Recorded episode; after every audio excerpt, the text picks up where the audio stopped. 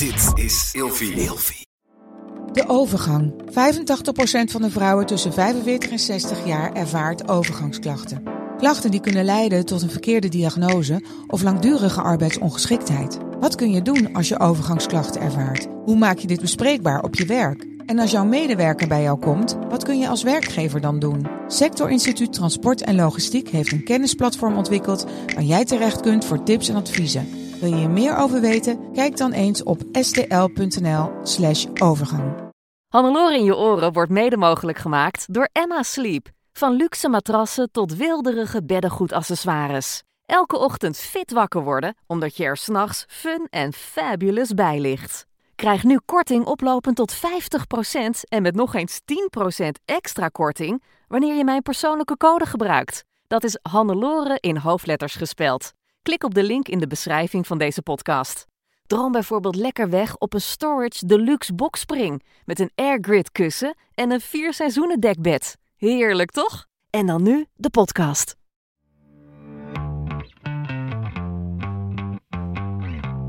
Level up. Communiceren met je kind op een nieuw niveau. Hannelore in je oren. Fit. Fun. Fabulous. Hey Hannelore hier, leuk dat je weer luistert naar mijn podcast. Als ik iets heb geleerd van mijn kinderen, dan is het wel leven in het nu. Dat begint al als ze baby zijn. Dan kun je niet heel anders natuurlijk dan steeds nu kijken wat er moet gebeuren. En later als uh, peuter en kleuter worden ze soms echt opstandig als je niet echt aanwezig bent. Als je niet in het moment zelf zit, dat is tenminste mijn ervaring. Je gaat de wereld ook weer anders zien als je een kind hebt. Dan wordt alles weer magisch en mooi. En aan de andere kant juist ook weer verrassend simpel. Hoe kun je nou op een betere manier communiceren met je kind, waardoor hij of zij zich beter begrepen voelt en waardoor je een nog betere band kunt opbouwen? Daarover praat ik met Monique Willemsen, holistisch coach met een eigen praktijk in Driebergen, Rijzenburg, waar we ook weer zitten. Hoi Monique. Leuk dat ik weer mocht uh, langskomen. We hebben het uh, de vorige keer gehad over hoe je een betere ouder voor je kind kan zijn door het loslaten van je eigen vaak negatieve overtuigingen. Maar deze keer gaan we het vooral hebben over, over nog beter leren communiceren met je kind. Krijg jij als coach vaak deze hulpvraag van mensen? Nou, niet zo specifiek eigenlijk. Omdat um, als mensen hier komen, dan, of, of, of in een groep, vaak gaat het meteen over hunzelf. En zijn ze zich niet zo bewust van het feit dat de manier waarop zij zijn invloed heeft op hoe ze communiceren. Tuurlijk snap je heus wel hè, dat als je boos bent, dat je boos Ja. communiceert. Dan communiceer je boos, ja. Ja, maar wat daaronder zit en uh, dat dat uh, allemaal invloed heeft op de communicatie met je kind. Op de een of andere manier is dat nooit de directe vraag. Hm. Er zit altijd iets onder. En wat, wat kan er dan onder zitten? Kun je daar een voorbeeld van geven? Ja, eigen angsten, uh, de eigen opvoeding. Uh, waar we de vorige keer over hadden, de overtuigingen. Van waaruit je dan ook. Mensen zeggen altijd: ja, ik wil niet worden zoals mijn ouders. Uh, om er vervolgens achter te komen dat het toch zo wel zo is geworden. en dan misschien niet zo erg als, je, als, als zij waren. Maar het kan ook niet anders dan dat je het meeneemt. Dat is wat je, wat je in de communicatie dan ook terugvoert. En, en, wat, en wat, ga, wat zie jij dan vaak misgaan? Nou, wat, ik, wat mij het meest opvalt, uh, en ook met mijn eigen kinderen, want ik val natuurlijk zelf net zo hard in, uh, in die valkuilen, uh, is dat je je eigen angst, nou ja, de, de, de raadgever laat zijn in de communicatie. Ja. of in hoe je opvoedt. Dus... Ik had laatst nog, toen had mijn dochter een optreden. Toen zei ik, nou, en het is dus helemaal niet eng. En je gaat dit en dit doen. En dacht ik, oh Noor, wat zeg je nou? Dat moet ik natuurlijk helemaal niet zeggen. Want dan denken ze, oh, moet ik het dan eng vinden? Precies. Toen zei ik, nee. En het, en het is gewoon leuk en je gaat genieten. En uh, gewoon lekker met z'n allen en uh, ga ervoor. Dus ja. ik, ik, heb mezelf wel gecorrigeerd. Maar het liefst had ik dat natuurlijk helemaal niet gezegd. Ja. Maar dat bedoel je dus, zoiets. Bijvoorbeeld, ja. ja. En, en het is al, natuurlijk, het is allemaal met de goede bedoelingen. Je weet het ook niet, hè? Want het ene kind neemt dat meteen op als: oh shit, moet ik dan inderdaad, hè? Moet het dan wel? Moet ik dit spannend of eng ik, Ja, vinden? precies. Ja. Wist ik niet. Maar er zijn ook kinderen die zich daar helemaal niks van aantrekken. Nee. Dus dat is het lastige, vind ik, met opvoeden. Het ene kind pakt het op en hè, schiet in de stress. En maar ja, je weet het niet. Nee, nee, dat, dat hangt ook weer af van de leeftijd van het kind. Gaan we het zo ook uitgebreid ja. over hebben. Uh, kan de communicatie altijd beter, volgens jou? Alles kan altijd beter.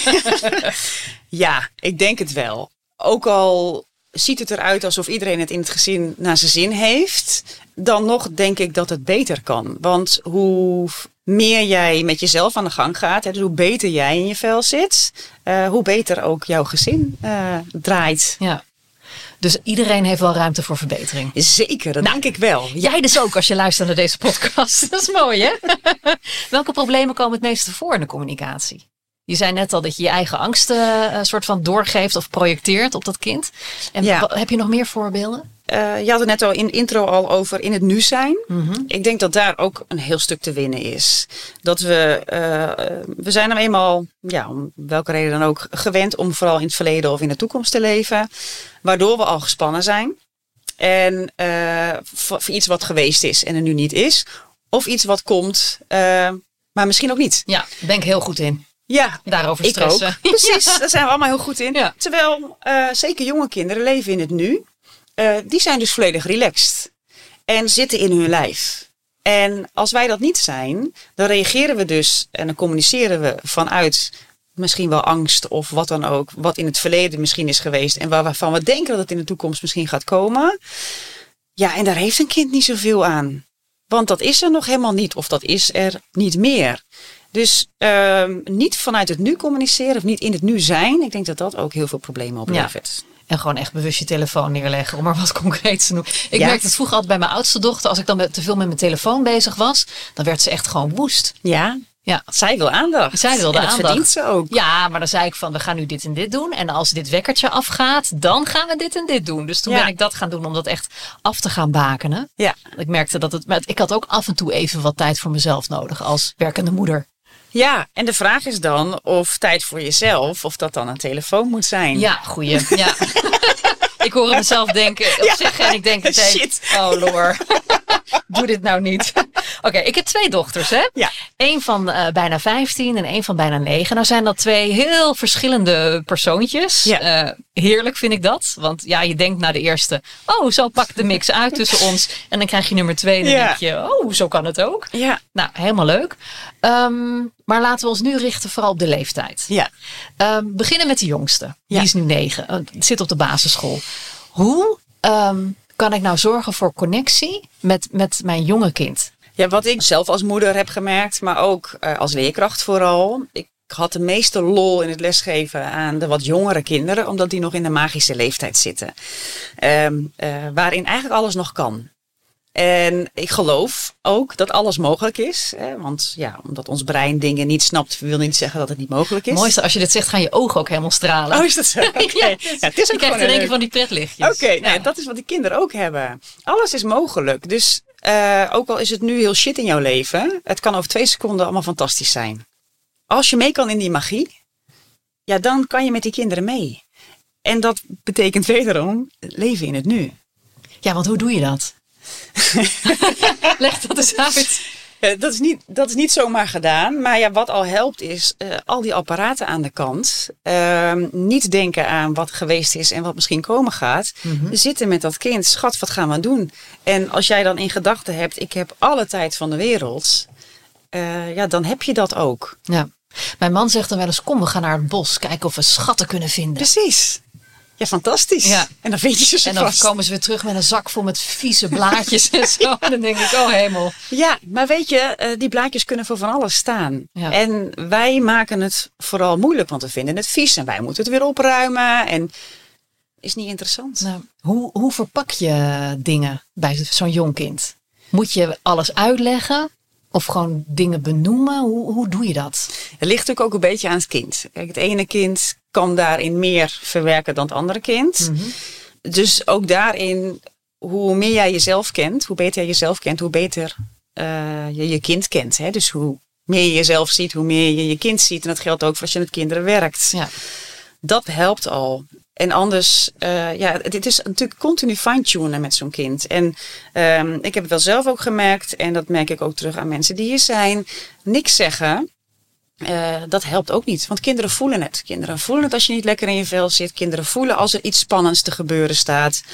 Um, dus je kan ook best tegen zo'n kind zeggen: Oké, ik voel me niet zo lekker, dus misschien reageer ik niet zo uh, leuk. En voor sommige kinderen is dat genoeg. Bij een andere kind zeg je van, ik ben heel boos, want ik heb ruzie gehad. En ja, dat heeft even tijd nodig om weer, hè, om dat weer een beetje te verwerken. Ja. ja, ik probeer dat ook echt wel te doen bij mijn kinderen. Dat ik wel uitleg wat er aan de hand is. Ja, ja. Ja. En ik merk inderdaad, de, de, de oudste had vroeger heel erg nodig van tevoren dat ze wist hoe een dag eruit ging zien. Ja. Dat ze wist, nou, s ochtends gaat dit en dat en dat. Die ging daar heel lekker op. Ja. En dat zeiden ze ook bij haar eh, kinderopvang van doe haar maar niet naar het Montessori onderwijs. Nee. Want daar gaat ze echt niet happy zijn. Precies. Zij heeft gewoon structuur nodig. Ja. Prima. Terwijl de jongste, die laat zich gewoon verrassen. Ja. Die vindt dat juist weer heel erg leuk. Wat, wat zijn nou bijvoorbeeld vragen die je kind kan stellen om, om eh, een goed gesprek aan te gaan? Zelf zei ik altijd, als ze dan ergens mee zaten, van eh, hoe denk je zelf dat dat zit? Of wat is volgens jou de oplossing? Dat ik het meteen weer terugkoppel. Ik denk, dan weet ik ook meteen op welk level ik kan communiceren. Ja, het is natuurlijk ook afhankelijk van de leeftijd van het kind. Het is best lastig, zeg maar, om ergens boven te gaan hangen en dan te kijken van, nou, wat speelt hier nou? Eh, wat ik zelf met mijn eigen kinderen en met de kinderen in de klas altijd deed, was het zo speels mogelijk. Dus ehm, als ik merkte bijvoorbeeld in de klas dat er met een kind iets aan de hand was, dan eh, vroeg ik na schooltijd of hij me wilde helpen met iets waarvan ik wist dat hij dat hartstikke leuk zou vinden.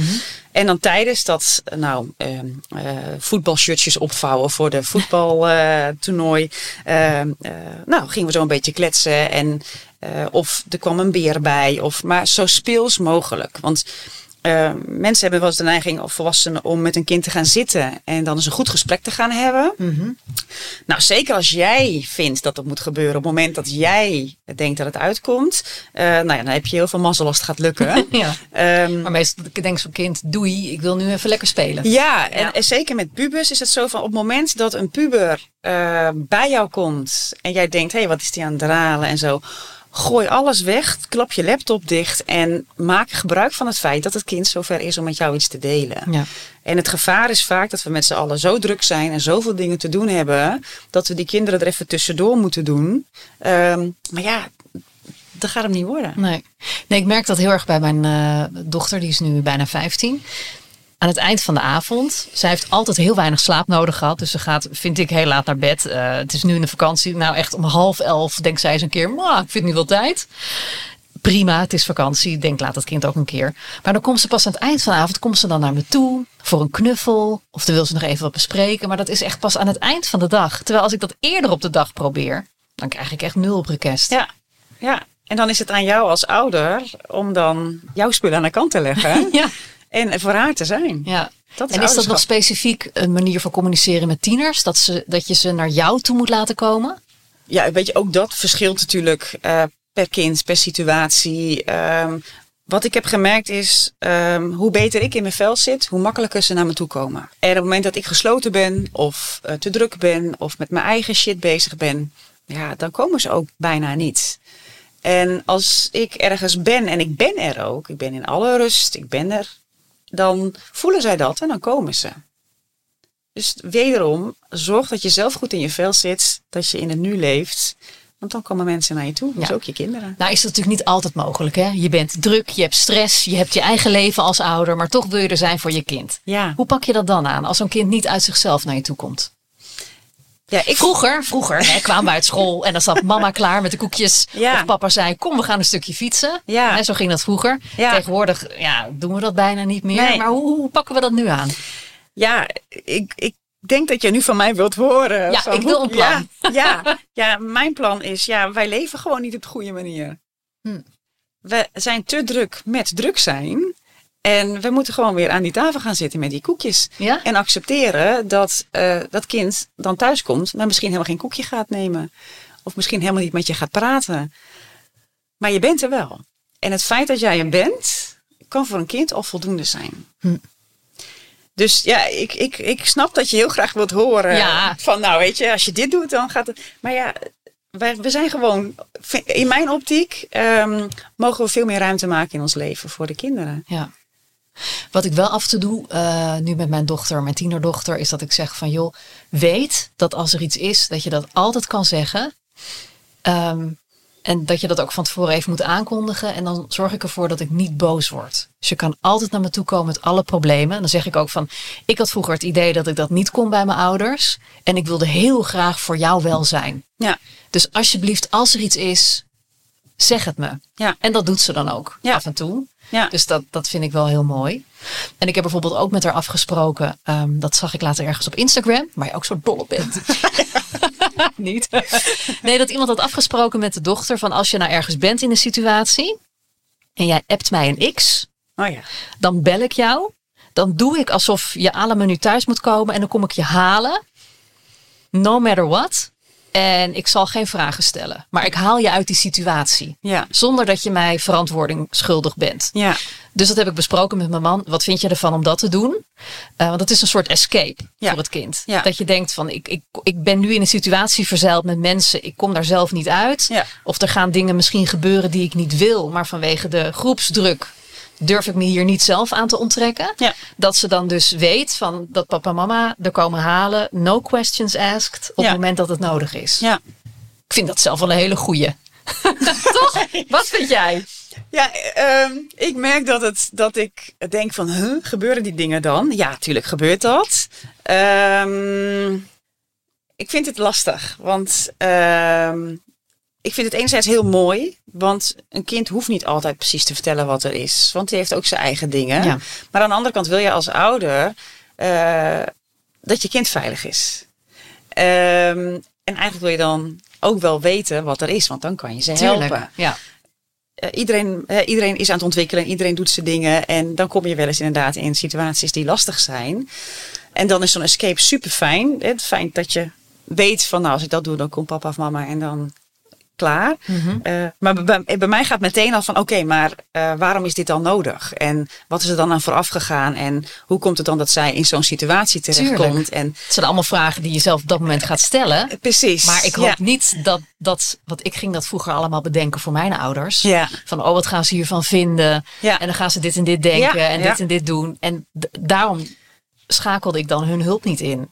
En dat wil ik dus niet. Nee, en, en, en als je hem zo bekijkt, dan denk ik, ja, dan is het super fijn. Dat je gewoon eh, weet van, oké, ik mag een fout maken. Mhm. of, of, of ik mag iets doen wat misschien niet zo handig is, maar ik hoef het niet te vertellen. Nee. En dat kan al wel voor zorgen, voor, voor veel kinderen, dat zij wel zeggen, van, denken van, oké, ik zeg nu niks, maar het- jij loopt een keer met je kind in de stad en ze zegt, mam, weet je nog, die Toen keer dat je me hebt Ja. dat was toen en toen. Ik denk, ik, ik denk dat je daardoor meer ruimte inderdaad biedt om, Ja. om het uiteindelijk wel te Mijn doen. man begreep er trouwens helemaal niks van. Maar die heeft gewoon een hele andere jeugd gehad. Die zei van, joh, als jij denkt dat ze daar wat aan heeft, prima. ja, ja nee, ik snap ik wel. Ik Ja. heb dat ook een beetje. Ja. Ja. Maar weet je, daarom, daarom is het ook iedereen is anders. En iedereen eh, doet wat hij doen kan. En als dat op dat moment eh, is wat voor alle partijen werkt. En veilig voelt, ja, dan prima toch? Ja. Dus jij zegt wacht tot het kind eh, naar jou toe komt met communiceren. Maar wat nou als jij echt het gevoel hebt, er is iets en het komt er niet vanzelf uit? Kun je het dan op een liefdevolle manier forceren? Ik snap dat ik nu iets heel gek zeg. Ja. Maar soms heb je het even nodig dat je kind echt met je praat. Ja, ehm, ja ehm, want ehm, een kind is ook een kind. En eh, kan sommige dingen niet overzien. En heeft soms gewoon jou even nodig Ja. om over die drempel te komen. Of iemand anders. Ehm, dus ja, dan is het fijn dat je daar kan zijn. En inderdaad vanuit liefde. Eh, En dan is het wel, denk ik, de kracht dat je daar ook echt zo... eh, hoe lastig dat natuurlijk zeker op zo'n moment is. eh, zo neutraal aanwezig bent. Van, schat, ik zie dat er iets met je is. Ehm, misschien is het super lastig voor jou om over te praten. Ehm, maar ik ga echt niet weg voordat je het me vertelt. Want Ja. ik denk dat je het echt nodig is nu Ja. dat we iets gaan doen. Eh, zodra je dat heel emotioneel gaat doen, dan haakt een kind vaak al af. Dus dan is het voor jou als ouder super belangrijk dat je zo rustig mogelijk blijft. En dan, ja, het ik snap dat. Ja, Ja, tuurlijk. en wat er ook komt, gewoon diep blijven ademhalen als ja, ouder. En- ja, wat voor shit je ook hoort. Ja. Ja, ja je vroeg erom. dus, Eigen schuld. ja, en ook dan krijg je vaak... Ja, en wat daarvan het lastige is, dat je misschien iets te horen krijgt... wat ook een issue is voor jouzelf. En dat is misschien vaak wel waarom het zo lastig is. Ja. Wat zijn verder de do's en don'ts in de communicatie met je kind? Ja, oh, weet je, ook dat is zo afhankelijk van wie jij bent en wie jouw kinderen zijn Mhm. en in welke situatie je bent.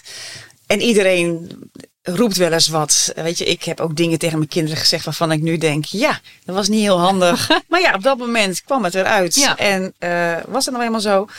Wat volgens mij het heel belangrijk is, inderdaad, eh, dat het fijn is als het niet allemaal zo vanuit die emotie gaat. Want dan ga je clashen en dat, nou ja, dat kan alleen maar eh, uitlopen tot, tot, Ja. Ik merk het wel eens hoor, dat ik echt gewoon een dag lang op ramkoers lig met mijn oudste.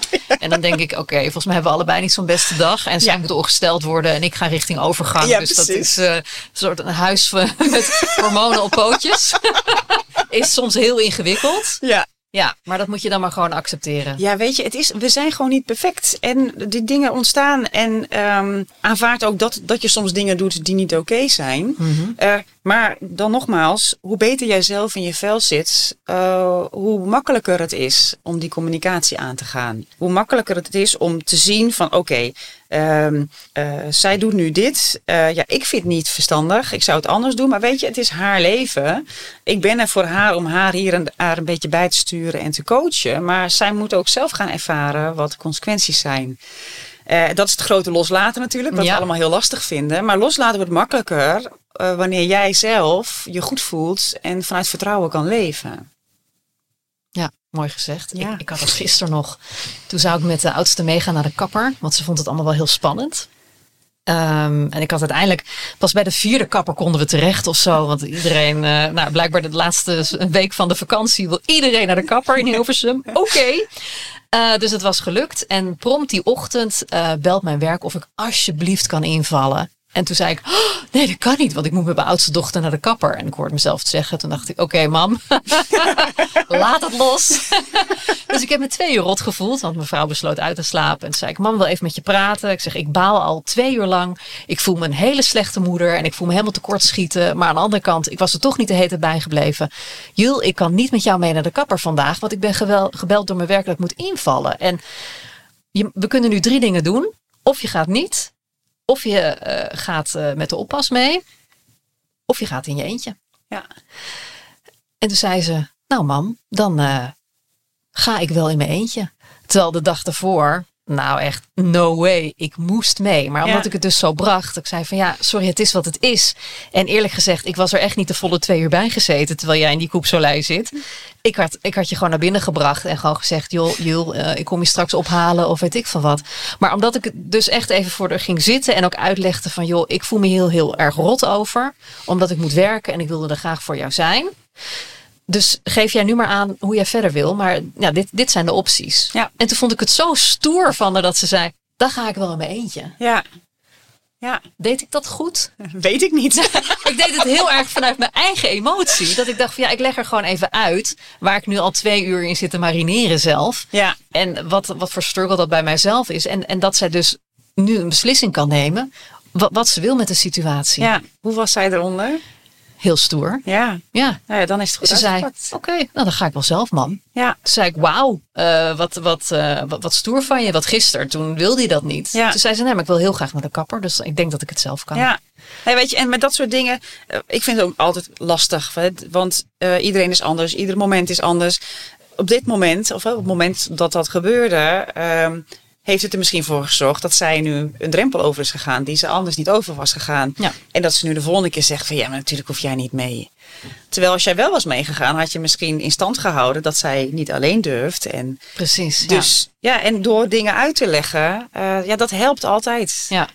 Ja, ik leg sowieso altijd alles wel uit aan mijn kinderen. Ja. Waarom we bepaalde beslissingen nemen. Dan zegt mijn moeder wel, ze hoeft niet alles uit te leggen. Ik, ja, ik leg wel alles uit. Ja. En wat ik ook zo vaak mogelijk probeer uit te leggen, dat is eh, het verschil tussen mij en hun vader. En eh, dat zeg ik ook tegen ze. Ehm, op het moment dat zij bijvoorbeeld de deur uitgaan om, om te fietsen en zo. Mijn ouders vonden dat vroeger heel eng. Ja. Ik mocht eh, nou, het liefst eigenlijk niet ergens heen zelf op de fiets. Ze gingen me altijd brengen en halen. Super lief natuurlijk. Maar ik voelde me daardoor heel erg beperkt in mijn zelfstandigheid. Ja. Ik mocht ook nooit door het donker, waardoor ik heel erg bang werd uiteindelijk. Nou ja, dat soort dingen. Dus ik denk, ik ga dat anders doen met mijn kinderen.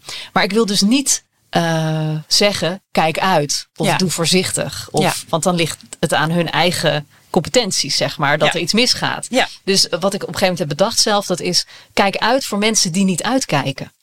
Nou ja.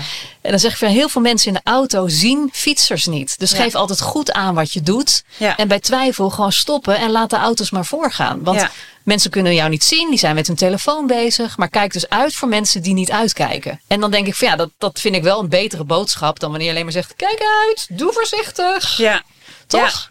Ja. En, en ik leg uit van joh, eh, dat heb ik ook een paar keer aan beide dames uitgelegd. Van ja, ik ben vroeger door mijn ouders heel beschermend opgevoed. Ja. Ik mocht dit en dit en dit niet. Ja.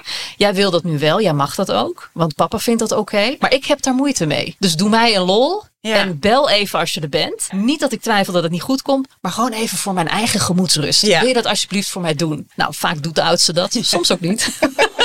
en dan zit ik helemaal in de stress. Dan ga ik er appen. Leef je nog?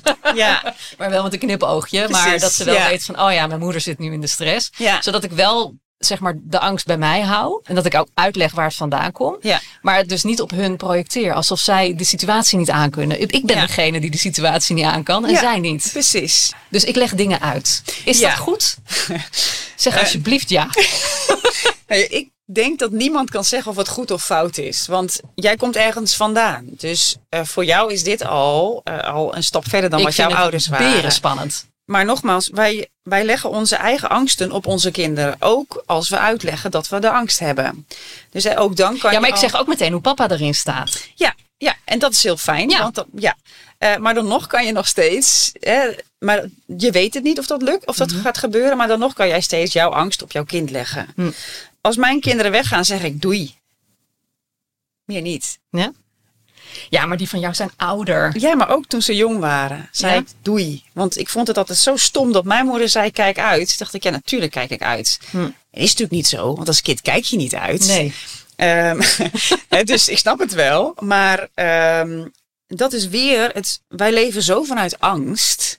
En het is zo lastig om te bepalen wat is dan goed. Want ehm, ja, misschien zorg je er wel voor dat je kinderen daardoor beter uitkijken. Maar misschien zorg je er ook voor dat ze daardoor angstiger worden.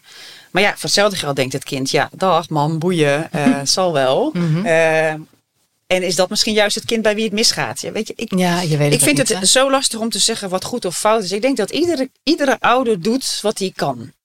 Ik had ooit eens heb ik een gedragsopleiding, opleiding gedragsspecialist gedaan. En een docent daar die zei ook, het ging over werken met kinderen, die zei als een kind zich anders had kunnen gedragen, dan had hij dat wel gedaan. En daar moest ik even over nadenken. Ja. Maar ik geloof daar heilig in. En of het nou een- kind is van tien of een kind van tachtig. Ehm, iedereen doet wat hij kan. En eh, ook, ja, zeg ze, ja, als je volwassen bent, dan kan je een, hè, een bewuste keuze maken. Ja, maar die is altijd gebaseerd op wat er on, in het onderbewuste bij jou zich allemaal afspeelt. Wij weten maar, wat sommige mensen zeggen, ik weet het niet, ik heb het niet onderzocht. Maar we zijn 5% bewust en 95% onbewust Oh ja, van alles wat we die, doen. Die ijsbergtheorie, hè? Van, Ja. Je ziet alleen het kleine puntje en wat er allemaal onder zit. Ja, je hebt geen idee. Dus Ja. het overgrote gedeelte van wat jij doet, ben je eigenlijk helemaal niet bewust van waarom je het doet. Dus ik geloof echt dat je doet wat je kan. En is het dan goed of fout? Ja, is dat belangrijk? Ja. Je doet het wat jij denkt dat goed is. Nou ja, ik wil jou zoveel mogelijk tips ontfutselen natuurlijk. Ja, en, en mijn, mijn grote tip is: eh, ruim je eigen emotionele shit op. Eh, dat is de beste manier om, eh, ja, om je kinderen een fijn leven te kunnen geven. Ja, om, om je kinderen de, de veiligheid te kunnen geven. Ja, om zichzelf te kunnen laten zijn. Om Ja. zich te laten ontwikkelen wie zij zijn. En niet wie, wie jij graag wilt of denkt dat ze zouden moeten zijn. Ja, dat zeg ik ook altijd tegen mijn kinderen. Het mooiste wat je kan worden is jezelf. Ja, En dan dat zijn ze al. En dan denk ik, ja, gewoon hup.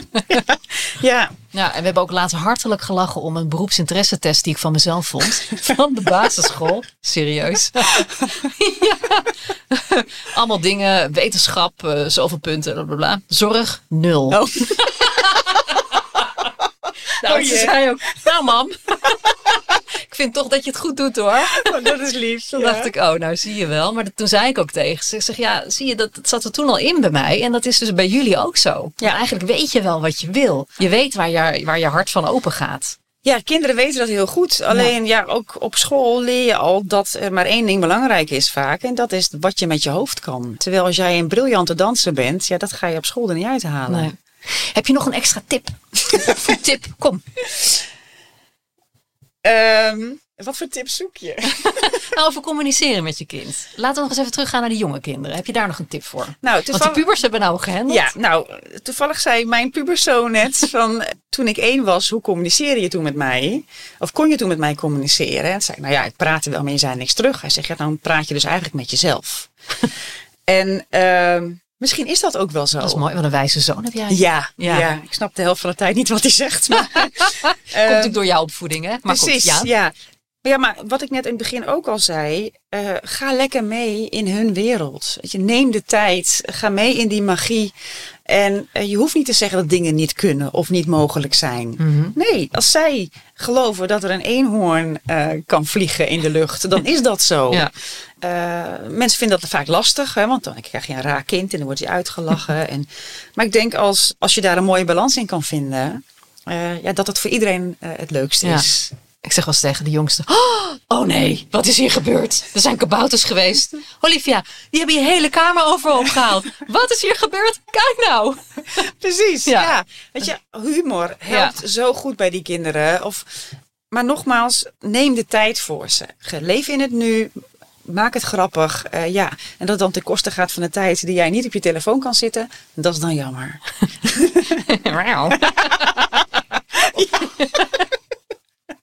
Hey, tot slot, eh, wanneer moet je echt naar een coach gaan, denk jij? Nou, je moet natuurlijk niks, snap ik. Ja, ja, ja. Maar wanneer Ja. is het verstandig om hulp in te schakelen als het echt niet lukt qua communicatie met je kind? Ja, ik denk dat eh, als je merkt dat het een soort van standaard is. Hè, dat het eigenlijk eh, vaker niet leuk is dan wel. En vaker strijd is dan niet. En wanneer je zelf merkt, ik ben moe, ik weet het niet meer, ik kan het niet meer. Dat, eigenlijk moet je dan al eerder zijn. Maar dat is wel echt het moment dat ik zou zeggen, nou, doe maar. Ja, en dan zeg jij, ga jij eens even zelf op die bank zitten en eh, we gaan het er nu over hebben. Ja, het, heeft, het zijn vaker mensen die zeggen, ja, ik kom eigenlijk voor mijn zoon, want... En uiteindelijk eh, zijn we alleen maar met de ouders bezig. Want het heeft niet zoveel zin als je niks met de ouders doet en wel met kinderen. Ja, ja helder. Ja. Waar kun je eh, terecht voor meer informatie over jou? Nou, op mijn website, eh op moniquewillemsen.nl, Ja, Monique met QE en Willemsen. met een N op het eind. Ja. ja en ik heb Instagram, doe ik niet zoveel mee. Ja, maar kan een makkelijke manier zijn om contact te maken. Dat toch? kan. Eh, dan is het op To Monique Willemsen, eh, waar de To gewoon een eh, cijfer 2 is. En twee, ja. Yes. Of kijk even op mijn Instagram pagina, want daar vind je dan ongetwijfeld een leuk filmpje met Monique. Wat we dan hebben opgenomen. En dan kom je ook op haar pagina terecht. Hé, hey, dankjewel weer. Jij ook bedankt. En jij bedankt voor het luisteren.